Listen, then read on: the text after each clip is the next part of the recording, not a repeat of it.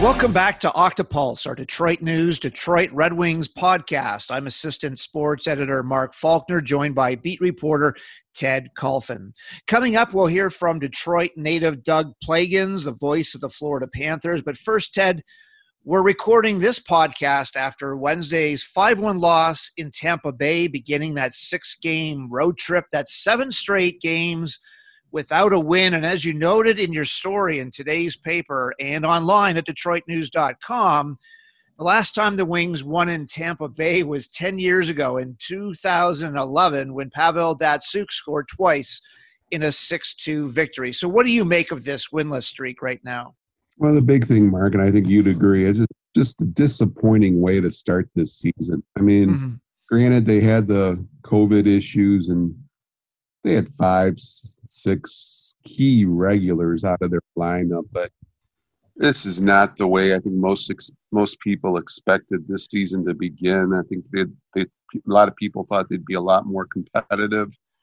Um, they have played hard in most of these games, but talent level is just starting to begin a lot, getting to look a lot like last season.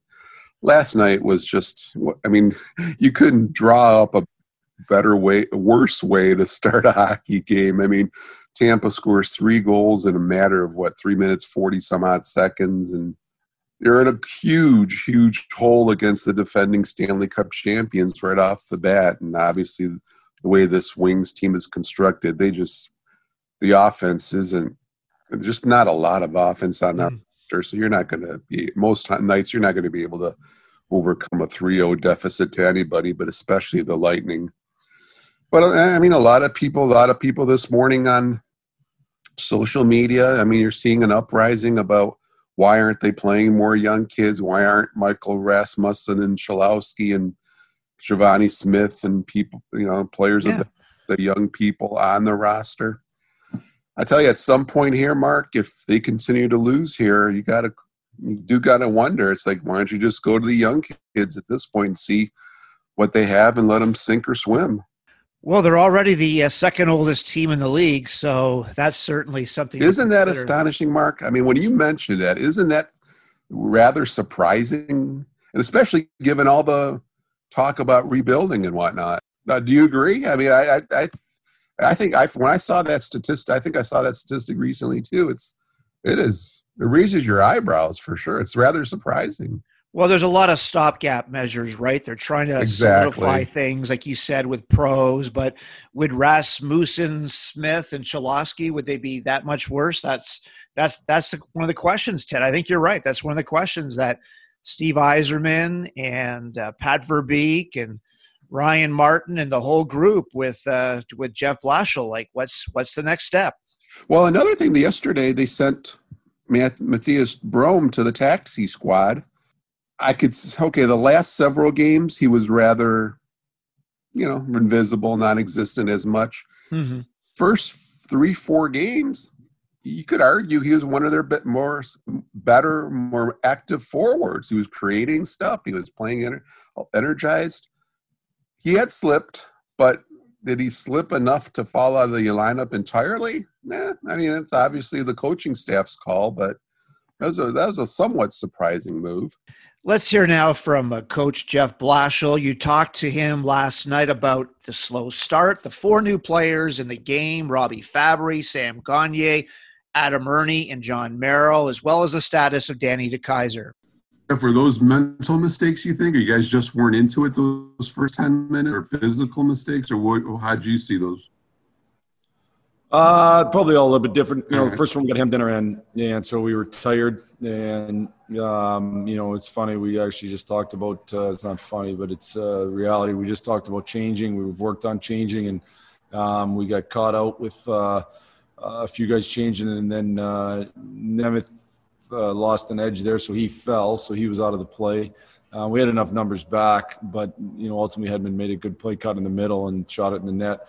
Um, you know, and then and then the next two again, you know, the four and four one, we fall again. Um, hard to say exactly why or how, um, but that's what happened. So, uh, you know, again, in the end, uh, we got to be better than that. How'd the new guys look? I mean, good opportunity. Uh, they look like some ice out, time, basically. Yeah, they look like they've been out for two weeks. You know, and that was a now not every guy, but but it was a concern a little bit of me uh, inserting all all four guys back in the lineup. Um, you know, and, and it's not by any stretch their fault, but you know, it's hard and it's hard to get game ready when you haven't played or practiced at that level in in, in multiple weeks. Um, you know, but in in the other side of it, we hadn't won in a while, so why wouldn't you put him in? And so we, in the end, uh, they certainly weren't the reason by any stretch. I, I thought Johnny Merrill was probably looked the, the most uh, ready of the group, but it's a hard it's a hard ask, and, and I knew it was going to be a hard ask to have four of your 20 guys, uh, you know, one fifth your lineup basically um, haven't practiced or played in two weeks. The last one, DK, was that just giving him a night off after you know the back, back surgery and all that stuff, or is it? or is he hurting again, or what's what was that one about? It's not hurting again. Um, I think DK is a, a great player, and, and, we need DK to be, uh, you know, to, to be playing at 100%, and he's not. And he's been playing on one leg most of the year, and, and in the end, you know, we made the decision to go with other guys, um, you know, because we thought it gave us our best chance to win. And that's not a knock on DK. He's just he's trying to recover from this, and it's been a hard grind for him. And and um, you know, again, he's basically playing on one leg and, and he's trying to get that strength back, and it's not coming back as fast as he wants or we want. Um, so, you know, we'll just keep we'll, we'll, keep kind of taking it day by day. I didn't give him kind of timeline. I just said he was out uh, tonight's game. Super. Thanks for this, Jeff. Thank you. Yep. Ted, what about that Red Wings defense? We kind of touched on it. Jeff Blashill just said Danny DeKeyser has been playing on one leg this year. Jon Merrill was the only defenseman who was even last night in a team leading 21 51 of ice time. Marc Staal and Filip Hronek were both minus two and were on the same side of the ice when Ryan McDonagh scored. Patrik Nemeth was minus one. He fell down on the first goal. Troy Stecher played only 14.57 and was minus two. And Christian Djoos was minus one with one assist, and he had one of the only three hits recorded by the Red Wings defenseman. We'll tell you one thing, Mark. Losing, well, we don't know about losing Danny DeKeyser for a period of time, but mm-hmm. certainly banking on Danny DeKeyser being a top four defenseman this season. I mean, granted, he was coming off the back surgery, but things were going well. Um, he's an important. He's an important. Mm-hmm. I mean, he's when he's healthy, when he's productive. I mean, he's certainly a top four caliber NHL defenseman. And this unit, I mean, that's a tough person to replace. It really is. And I don't think he's been great by any stretch here early in the year. You can sense he's still knocking off a lot of rust and mm-hmm. getting back to that level that he played at before. But the fact that, you know, it's this is a shortened season, so probably it's going to be difficult for a player like that to get back to that level that he's accustomed to. That's going to be a tough loss for the Wings. I mean, and difficult player to replace. Ted, after the game, you talked with uh, one of the leaders, assistant captain Luke Glendening, and here's what he had to say about the 3 0 deficit against the Lightning, the seven game losing streak, and a private conversation in the dressing room after the game. Hey, Luke, was it just the start tonight? Was it just kind of you guys weren't in it mentally, you think, or is it just physical mistakes out there on the ice like that? Uh, I mean, I think you know we we, we turned some pucks over um, and and we ignited their offense, and um, you know we we had spoken about not doing that, and, and yet that's what we did, and um, you know they're they're a good team for sure, but when you spot them three goals early, it's uh, it's tough to get back in the game. Hey, Luke, I'm curious. I mean, there was a delay in all this. Did you guys talk about this right after the game? Was there like a little little sort of meeting or something like that? Uh, you know, we've uh, we've talked a lot about it as a group. Um, you know, over the over the past uh, six or seven games here about um, you know what we need to do, and um, you know that's those are uh, conversations. Obviously, um, you know, I think every guy in here is is frustrated with the way um, you know we've been playing and um, you know, sometimes the effort we've been giving. And, um, you know, that's why I said earlier, we each personally have to look in the mirror and, and then see where we can be better. Sounds good. Thanks, Luke. Yep. Thank you. Ted, the private conversation, obviously Luke Glendening said that's off the record, but what will change Friday other than Filip Zadina possibly coming back, maybe Danny DeKeyser, possibly Jonathan Bernier in goal. Thomas Greiss still hasn't won a game. He's 0-6 and 2. And the Wings, again, the second oldest team in the league. They're winless in seven games. They're up against the Stanley Cup champions who are 5 and 0 at home. And Ted, it seemed like they were just toying with the Wings last night. In fact, at one point, when Brayden Point scored that fourth goal, he put his head down. He didn't celebrate. He was almost sheepish. He just kind of headed back to the game with that 4 nothing lead. Yeah, I tell you, Mark, you, you certainly painted a gloomy picture. to be truthful, I mean, I don't know how much optimism you can definitely unearth from this. Uh, this is a difficult road trip, Mark. I mean, you got Tampa, you got a Florida team who's playing mm-hmm. well, and Nashville. I mean, they're they know they have to get going here pretty soon to really solidify a playoff spot. So and the wings are in a tailspin. And the thing is, Mark, there's not any time to really work out of it. There's not a whole lot of practice time. Mm-hmm. Playing every other day. Um, I don't know. I, there's not a whole lot directions the coaching staff can go uh, at this point. I mean, the, the, the, we touched on it earlier. I mean, do you bring up some of these young guys here eventually, pretty soon, and see what they could do. I didn't think Ras. I don't know about you, but I didn't think Rasmussen. I don't. I think he played fairly well. I think. Mm-hmm. I think there might be. There, I was somewhat surprised that they. I know he's. He he has to get his ice time, and he's probably well better off in Grand Rapids playing in all situations. But I thought he did himself well here, and not a lot of spots in that lineup, though.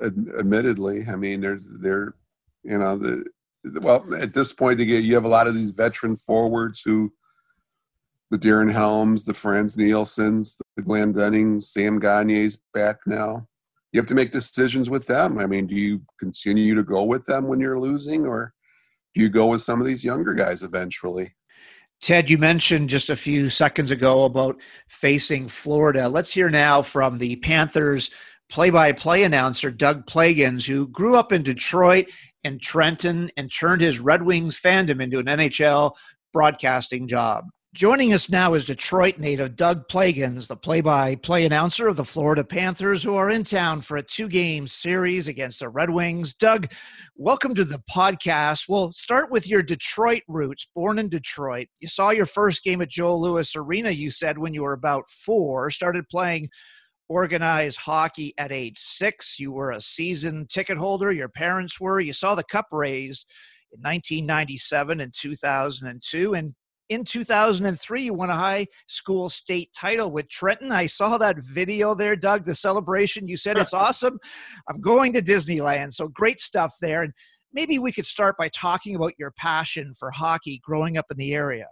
Yeah, and uh, you, you, saw the YouTube clip, which is, uh, which is awesome. You, uh, you, you did your homework, but uh, but thanks thanks for having me first of all, and uh, and yeah, you, you hit a lot of the the summary right there, and just to touch on a, a number of the things you said. Obviously, having gone into a, a career in the sport, um, mm-hmm. you know, my my love for the game had to develop someplace, and when you grow up in the Detroit area, especially being a, a, 90s kid i mean i'm i'm 35 now i was born in 1985 and you know my my biggest sports memories started to take shape in the in the late 80s going into the 90s and mm-hmm. as as you know that was an unbelievable time to be a hockey fan in Detroit, uh, seeing so many great players come through town to play for the Red Wings, and seeing the Stanley Cup drought snapped in in uh, 1997, uh, the 42 year drought, and and some of the classic games that were played throughout that era. And and as you said, uh, and and like a lot of kids who grow up in the area,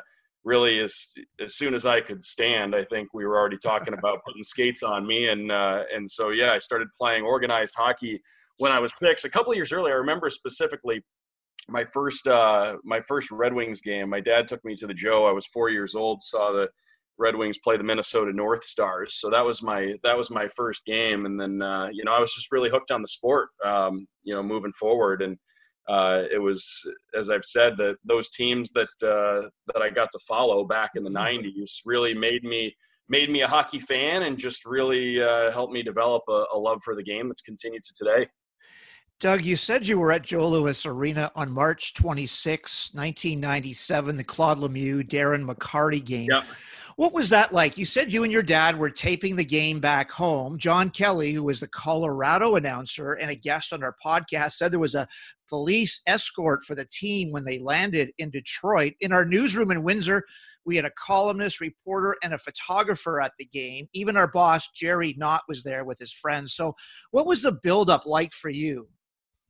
I can honestly tell you, I still think about that every and every so often. I'll still go. There's some great, uh, you know. Obviously, you can get on YouTube and just get going, and and all of a sudden, a couple hours just evaporate because you're watching different retrospectives of the of the event and everything like that. But I remember, I mean, I was 11 years old, but I remember you know, being at school that day, knowing that we were going to the game that night. It was the last time the mm-hmm. Red Wings Avalanche were going to play that season during the regular season. Obviously, everybody knew what was carrying over from the the 96 playoffs with uh, Lemieux's hit on Chris Draper and the Avalanche had really had the upper hand during the season series that year, but going into that game that night, I'll never forget. I mean, I knew I was going to the game, got home from school, you know, we got ready to go, and on the way there, we were we were listening to uh, you know listen to sports radio, the old WDFN, and and um, just the hype. It was all anybody was talking about, and for a number of different reasons. You knew that there were going to be some fireworks, uh, which certainly there were. You also knew, looking at those two teams, I mean, the, the matchup was just loaded with Hall of Fame players uh, on both sides of uh, on both sides of the matchup, and you also just had this feeling that I know this is a regular season game, but whoever wins this game tonight is going to win the Stanley Cup. That's mm-hmm. just what's going to happen. I mean, these two teams were they were on a collision course, and you knew that they were the two best teams in the National Hockey League, and the winner was going to have this unbelievably massive upper hand over the other and moving into the uh, into the Stanley Cup playoffs because it was a, a very late regular season matchup. But I the electricity, even from the time we pulled into the parking garage, walking through that old the the concrete tunnel right, right. garage into the Joe, and um, just the the electricity and the buzz. I it's still it's still a, a buzz that I've I'm not sure I've ever felt uh, you know as a fan walking into a sporting event, and I've pretty much just I, I've realized at this point in time that as from a fan perspective, like in all the games that I've attended as a fan in my life, I'm not sure that I'll feel sure. uh, electricity like I did that night walking into the Joe. And I mean, the place was just jam packed for warm-ups. it was, it was, you know, everybody was in their seat, and the anticipation just for the two teams to hit the ice for warm-ups was off the charts. So it was it was, uh, and then of course we haven't even haven't got to the game yet. the game, the game was unbelievable, and the you know with the, all the back and forth scoring, and the Red Wings had to battle back, and then you know the the brawl that took place, but even the the intensity away from that specific the brawl that people remember with McCarty and Lemieux and Mike Vernon and Patrick Roy and, and everything, and Brendan Shanahan and Adam Foote colliding at center. And um, I still remember it so vividly, but you know, other things that happened in the game, like like Jamie Pushor and Uwe Krupp had a, an unbelievable fight, and there oh, was okay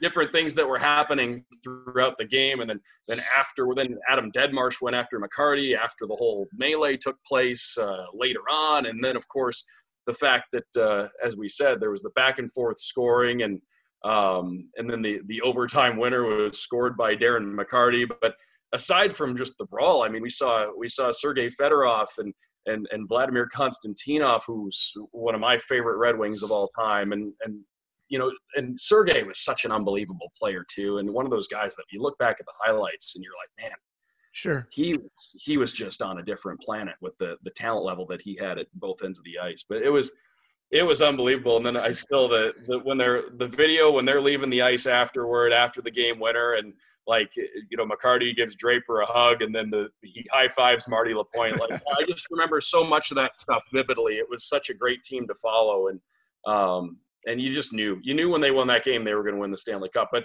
I guess that's the long-winded answer to the fact that I I don't think I don't think there's ever been a better regular season sporting event in history. Might be a little biased because I was there, but right, right. For a regular season game, I really I would love to hear somebody tell me that there's been a better regular season game than that. But you know, Doug, your description was great about uh, the fans getting into their seats ahead of time, what that was like, the buzz, the anticipation, watching the the warm up in Hockey Town. I want to ask you about the two Stanley Cup teams. In 1997, Game Four was a Saturday at Joe Louis. The Wings were up three nothing against the Flyers, and as you said, Doug, the team hadn't won a cup in 42 years. In 2002, Game Five was a Thursday night at Joe Louis. The Wings were up 3 1 against the Capitals. Scotty Bowman's final game in Detroit, that Hall of Fame team. Which cup was more memorable for you? I think in well, I mean, it's hard to. they're they were all they were all so much fun, and mm-hmm. you know to to be able to see that as a fan, that that whole run, I you know as a as a fan from a fan perspective i've told i've told a lot of people that uh, you know as far as my sports fandom goes and the teams that i've rooted for throughout my life i mean i saw as good as it can really you know the, i saw the, the best it can be from a fan perspective because not only did i see such great players and, and great teams but um, you know i was you, you know, at the age I was at uh, when sure. the Red Wings won their first cup, I was in sixth grade. And, you know, when when you're in sixth grade, the single most important thing to you is that your favorite team is is winning the Stanley Cup. I mean, that's that that's just what you uh, you know. When I was when I was in sixth grade, you know, it was it was uh, the whole calendar revolved on what what sports season it was. So. Um, you know, just looking back at uh, at those championships, I think '97 really stands out for for a number of reasons. As we knew the the drought, um, the Wings kind of after that Colorado game, they were on. You could just tell they were just on on track to win the Stanley Cup that year. And um, when they got to the finals, obviously there were people who were who were experts who were saying that Philadelphia could have been the, the team with the uh, could have been the favorite in that matchup, and they they had a really solid team, but the Red Wings really had no no issues taking care of them. And what was special about that is, well, I mean, first of all, I remember sitting there thinking, as I had just turned 12, uh, right around when they won the cup. My birthday was within like three days of when they when they won it all. And I remember being at the game and, and they won, and my dad, who was uh, he was born in 55, but he was born in September of 55, which would have been a few months after the last Stanley Cup. So I remember I'm thinking like, wow, this is this is something that in my dad's lifetime he's never seen, and sure.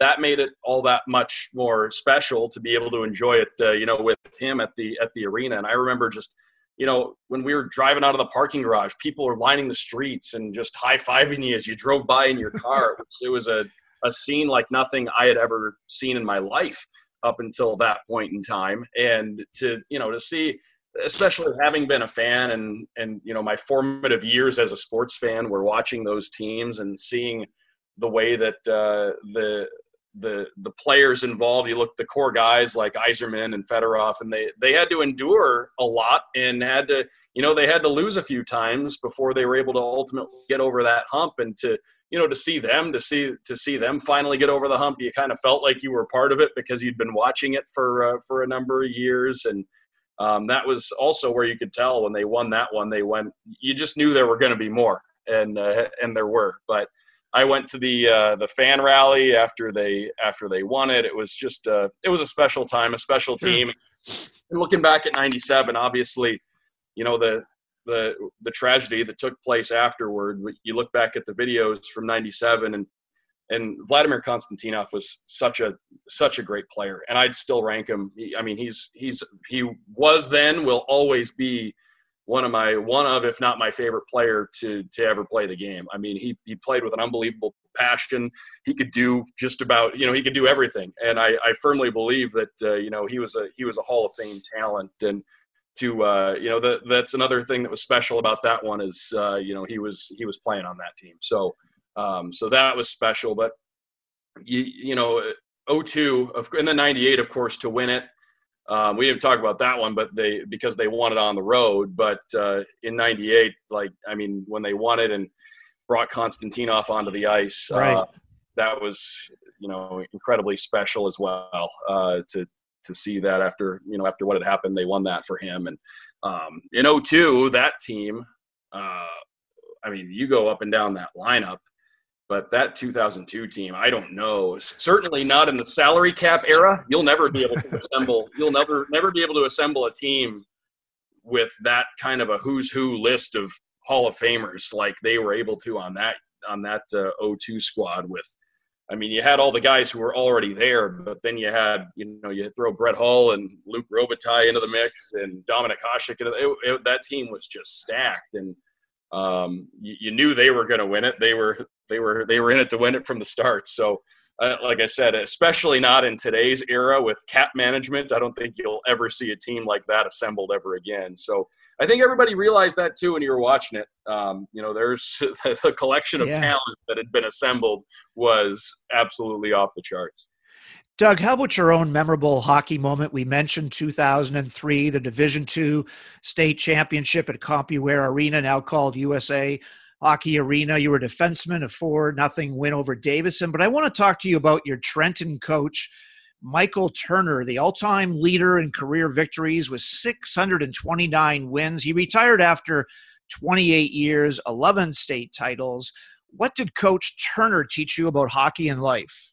Well, I think the big thing that he brought that uh, you know I think everybody was able to take away, and you mentioned how long he'd been there. In Trenton, Trenton's a public school, and I think it was 1979 they won their first uh, state title. But okay, um, you know, but Coach Turner, you, you just knew he just in, there was a culture there, and when you when you started playing for the team you or even when you went to games um, just to watch before you know when i wasn't even in high school or whatever you, you just you felt like you felt like it was something big. And and uh, and he made it that he made it important and and he kept that culture going over the years with you know in in high school hockey. And there was a long stretch there where it was pretty it was tough for like a, a freshman or a sophomore to make the team so what you had a lot of times were guys that were playing there for maybe uh, you know just uh, two years, and there was turnover. And despite that, you know, with that turnover, um, you know, Coach Turner was always able to to maintain that culture, mm-hmm. and and everybody walked in, and it didn't matter if you were a new guy, or if you're somebody who'd been there for a while. You walked in, and you knew it was special, and um, you know it was a it was a special team to be a part of, and it was also somewhere where you walked in expecting to go out and and win and represent your city to the best uh, best of your ability. And it was it was just a, a really, like I said, a special a special team and a, a special culture to be a part of. And um, that's a big credit to, to Coach Turner for for building that and for keeping that in place over the years. And it, it taught us a lot about you know just showing up and uh, and and doing the best that we can. Like I said, to not only go out and win because the expectation in Trenton when you play when you play high school hockey for that team, the ex, the mm-hmm. expectation mm-hmm. is to is to go out and win a state title. And I mean, they have. Uh, I, am not even. I've lost count. I think they're up to like 14 state titles all time, which is unbelievable for uh, for a public school. But uh, you know, there he instilled an expectation to win, but also an expectation to be the best representative for your community and your school that you can be. And I think that's something that everybody was able to to learn from and uh, and become a, a better person for over time. And we had that that team I was on the 03 team. I only played one year for for Trenton High School. I played my senior year and I think our team had 11 seniors on it and mm-hmm. we were we were ranked number 1 in the state in our division from the start of the season to the very end. Um, you know, we we knew that it was pretty much uh, championship or, or bust with that team. We were we were a team that was built to win and was ready to win from the start. And fortunately, we were able to take care of business. And it's uh, it's a it's brought a lot of uh, it gives me a lot of fond memories. And and you saw the YouTube video. I did. it's out there. Um, it's out there from the old state champ show on channel yeah. 4 uh, you know with uh, they happened to stick a mic in my face during the celebration. And uh, even to this day a lot of folks have had some fun with that and my hair was my hair was much longer so yeah did you ever get to Disneyland some other time you know I, I I've never Disneyland, which is the California one. I've never been there, and I actually haven't been to Disney World even since that video. So okay, uh, okay. I, have been just yeah. not since that video. It's taken me a while to, to yeah, deliver yeah. on that. Um, Doug, just a couple more questions. Thanks for your time. I wonder what it was like growing up listening to Ernie Harwell, George Blaha, Ken Daniels, Mickey Redmond, the Hockey Night in Canada broadcasters. I asked this question of Everett Fitzhugh, who, as I said, is from Detroit now, will probably be the radio broadcaster for the Seattle Kraken. And he said, Mark, those voices, those people had a profound impact on his life, that Ernie was the soundtrack of his summer. What was it like growing up with those voices and the effect they've had on your career, Doug? Well, I feel exactly the same way as uh, as he does. And first of all, in in the state of Michigan, we were so spoiled when it came to our our broadcasters that we had. And I my earliest memories really involve Dave Strader and Mickey Redmond. Um, you know, when I was like three, four years old, and uh, you know had a had a chance to to meet Dave, and um, you know obviously we we we think about him all the time, but had a chance to meet him, uh, you know, a few years back, and and he was even kind enough when I was working in the minor leagues. I I was able to find his email address, and um, Dave Strader had always been one of my favorites, and I I sent him a, a clip, and um, you know I said I, just Mr. Strader, if you if you have a few minutes, would you mind? Uh, you know, been a, been a fan of yours, admire your work for a long time. Would you mind listening back to some of my stuff just to give me a little bit of a critique? And he was outstanding. He got right back to me, and then he he actually gave me a, a detailed, uh, you know, so, some detailed critiques and. It was very nice of Dave. Yes. Yeah, listen through on my on my stuff, and like I, I can't even tell you, uh, you know, what that meant to me just to even get an email back from somebody who I'd admired, uh, you know, for so long, but uh, but to actually get some uh, real work advice from was was just awesome, and to have met uh, Mickey now as and and Ken Daniels and Ken Kal, I mean, they're all outstanding, and they're they're great at their jobs. And then when I've met them and realized that they're great people too, it's just uh, it makes it uh, it makes it just a really awesome experience. And you you mentioned Ernie Harwell, and when I was younger too, we were we were really spoiled between Ernie Harwell and, and Bruce Martin. And you mentioned George Blaha, who's uh, sure. been doing the Pistons games for, for a long time. Um, we were very spoiled with broadcasters, but Ernie Harwell, as far as I'm concerned, is, you know, and I think anybody from the state of Michigan, and I think a lot of folks around baseball, I mean, I think Ernie Harwell is just the absolute gold standard. Um, you know, he he could make anything sound interesting and he could make and you know that was the thing too and i think the same quality is shared by everybody i've mentioned all these great detroit voices with whether it's you know ken kal ken daniels when mick you know mickey um, you know any of the guys that i've mentioned and especially though with ernie when ernie was talking about it it just felt it just felt special. Whatever you were whatever you were listening to it, it just you know again whether it was a baseball game with ernie or a hockey game with with uh, you know Ken and Mickey or Ken and uh, and Paul Woods on the radio. Who again I've been listening to Paul Woods since I was since I can even since I can remember, and to be able to chat with him every time we're in town, it's just sort of a surreal experience for me. But uh, but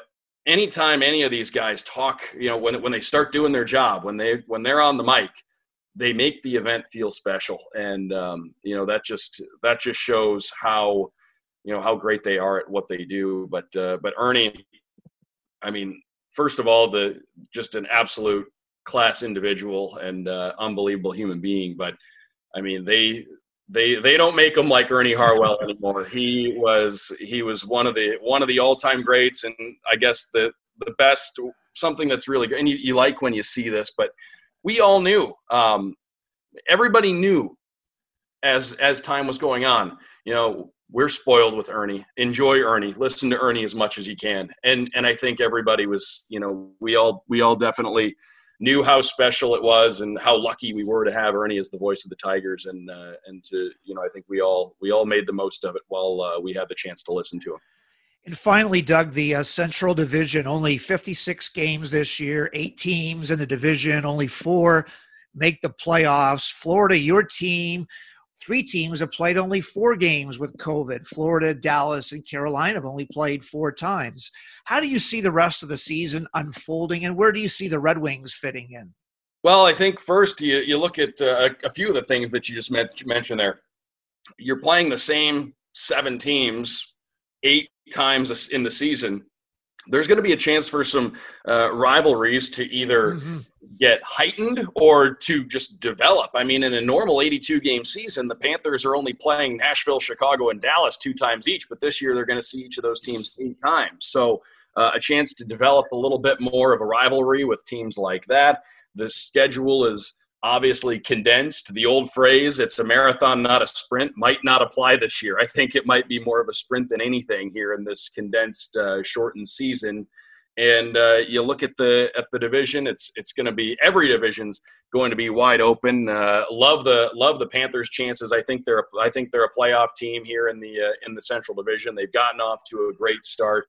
Um, obviously, uh, a team that's ready to take a take a step and has depth across the board. Doesn't matter what position it is, forward, defense, goaltending, and uh, and they've got uh, the best head coach in the business as well, and Joel Quenneville to to steer the ship. So.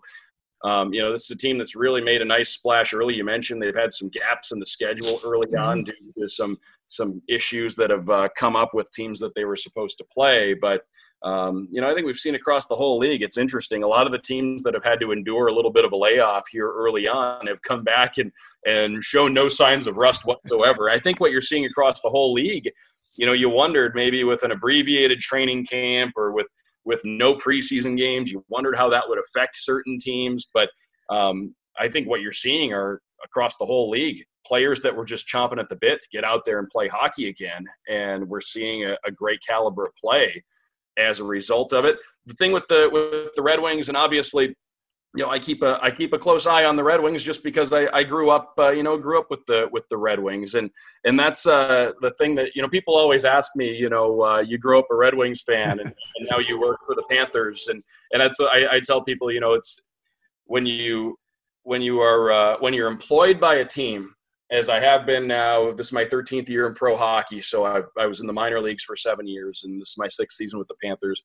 Um, you can you can root for your teams as a fan, but when you are employed by a team, that level of emotional investment that is involved goes beyond any other level of emotional investment that you've ever you've ever mm-hmm. felt before. And the I, like I said, I I wouldn't trade my my Red Wing fandom that I grew up with for for anything because it's what helped me develop the love for the game that I have. But you know nowadays uh, you know it's full on full on panthers through and through every every single day but i still yeah. do keep a keep a close eye on the uh, on the detroit red wings and i think being in the in the division especially i have to keep a close eye on them whether it's the normal atlantic division in an 82 game season or this uh, you know this reconfiguration that we're working with this year um, with the with the condensed schedule and, and everything being a part of the central division but I think they're doing it the right way. And I would tell the Red Wings fans to to be patient because first of all, Steve Yzerman did an unbelievable job in Tampa, so the the track record's there, and he learned under Ken Holland, who is a you know a Hall of Fame type general manager, and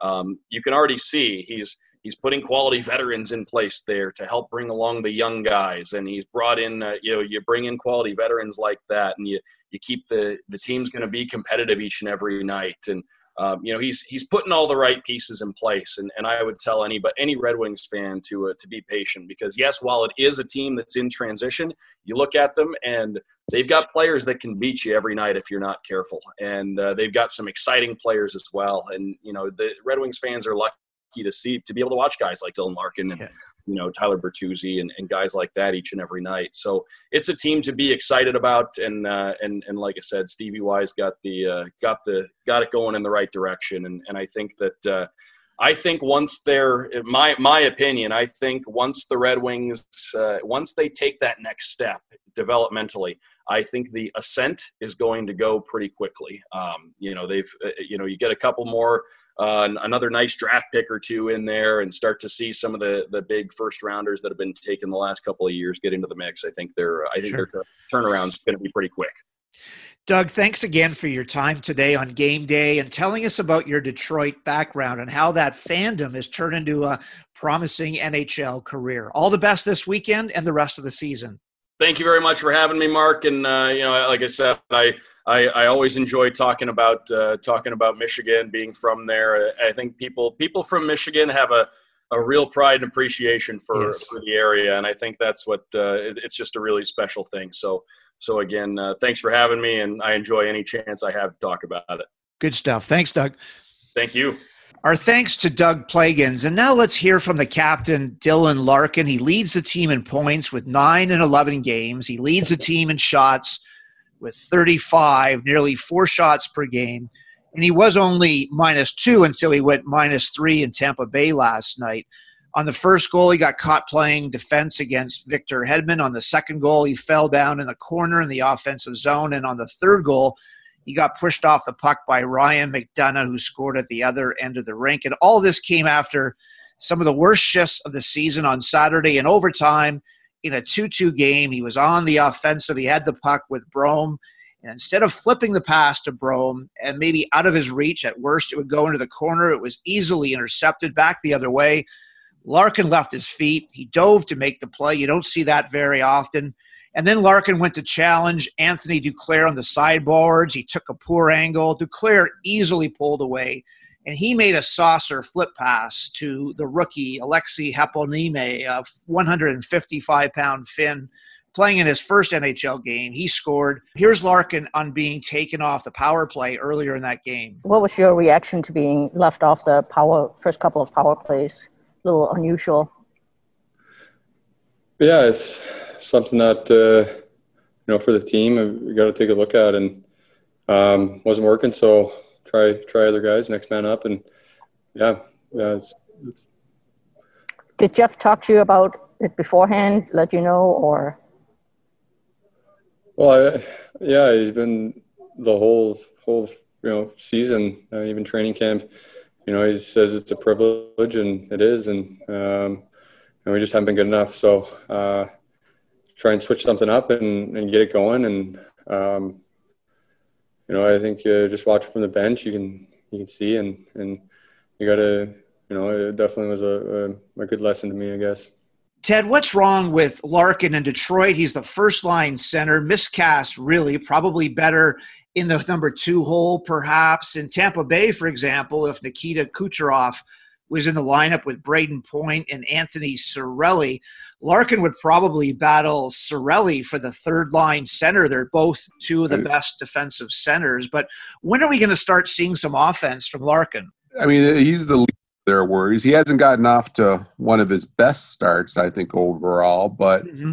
I still think he's been one of their better forwards. I think the first few games, I think he really was thinking about the C on his chest, and I think it probably weighed a thousand pounds on his sweater. Absolutely, yeah, yeah. Play up to the caliber, but I, I definitely saw progress there toward the end of the homestand. Um, I think he's just.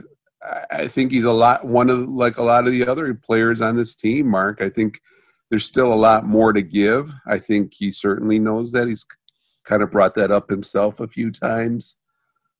Um, I think we're seeing Anthony Mantha get on track here a little bit. I thought Mantha was probably the most disappointing among all the forwards here early in the season, but now he's mm-hmm. a goal in three straight games. There's a lot of players who are not playing up to their caliber on this roster. Until they do, I think we're going to see a lot more nights that are similar to last night than victories. And Ted, when are we going to start seeing some power play goals? The Wings were 0 for 4 last night. It's an old story. Only four goals, though, in 11 games. So that ranks 24th. The top three power plays have the top players. So Colorado mm-hmm. has 14 goals with Nathan MacKinnon. Toronto has 13 goals with Auston Matthews. And Edmonton has 12 goals with Connor McDavid. On the last podcast, Dylan Larkin said the guys want the puck now. A really good start, two and two. I don't know if that's the case now, Ted, but just four goals and 38 chances. It is, Mark. It is astonishing. I mean, especially the last several seasons, they have just not been able to get on track on the power play or be any sort of threat, create any sort of momentum, even. And this season, it's reaching new depths. I mean, I didn't think they were particularly good on the power play last evening. Not the first time this season, that's for sure. Uh, it is an interesting stat you brought up there. I mean, isn't it? Is mm-hmm. it you see some of the best power plays have best players in the league on them, and uh, Boston. You look at Boston; that's another just dynamite power play with the Pastrnaks and Bergerons and Krejcis and you know, Ted, watching that Boston Philadelphia game, that was professional hockey at its best. Back and forth, structure, players in the right place, entertaining, fast paced. It was like night and day compared to what we saw last night.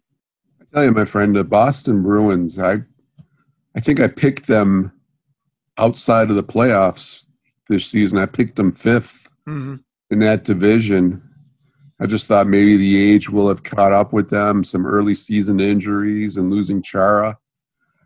Boy, oh boy, early on they are proving me wrong. They're they are playing just as well as they were last regular season. So kudos to them. But yeah, I mean, obviously the wings. Now you lose now you've lost Tyler Bertuzzi, obviously, too, for four to six games here, at least the length of this road trip. Mm-hmm. And he was one of your more productive players on the power play somehow or other they got to get this thing going. I mean, I don't think any conf they don't they're not playing with any confidence on the power play. You're getting some key people back, so maybe that'll help. Mm-hmm. Yep. Um, we shall see. And finally, Ted, the penalty killing is actually ranked worst. It's last overall. They've allowed 11 goals in 11 games. That's 64%. The top penalty killing teams are all over 90%. Carolina, then Montreal, Colorado. We talked about Boston and Columbus. The Wings are at 64%. So, Ted, the math just doesn't add up. Four no, no, power I mean, play goals for and 11 against. The rule of thumb, Mark, is you want to come add the two where you rank in the power play and the penalty, penalty kill and come in around 10 usually. That's the rule of thumb. Well, they're 30 or 40, so that doesn't bode very well at all. Although we will, to give them credit, I think they did go four on four on four to. F- they killed all four Tampa power plays last night. Yes, pretty good doing it too. So that was a step in the positive direction. But no, you're absolutely right, Mark. Until you get the specialty team straightened out, you don't have much of a much hope of moving up in the standings dramatically. That's for sure. That'll do it then for today's podcast, episode 45. You can also check us out on our Octopulse Facebook page, and you'll always find us on Twitter, Instagram, Instagram stories, and Snapchat. Thanks for listening, everyone, and we'll talk to you soon.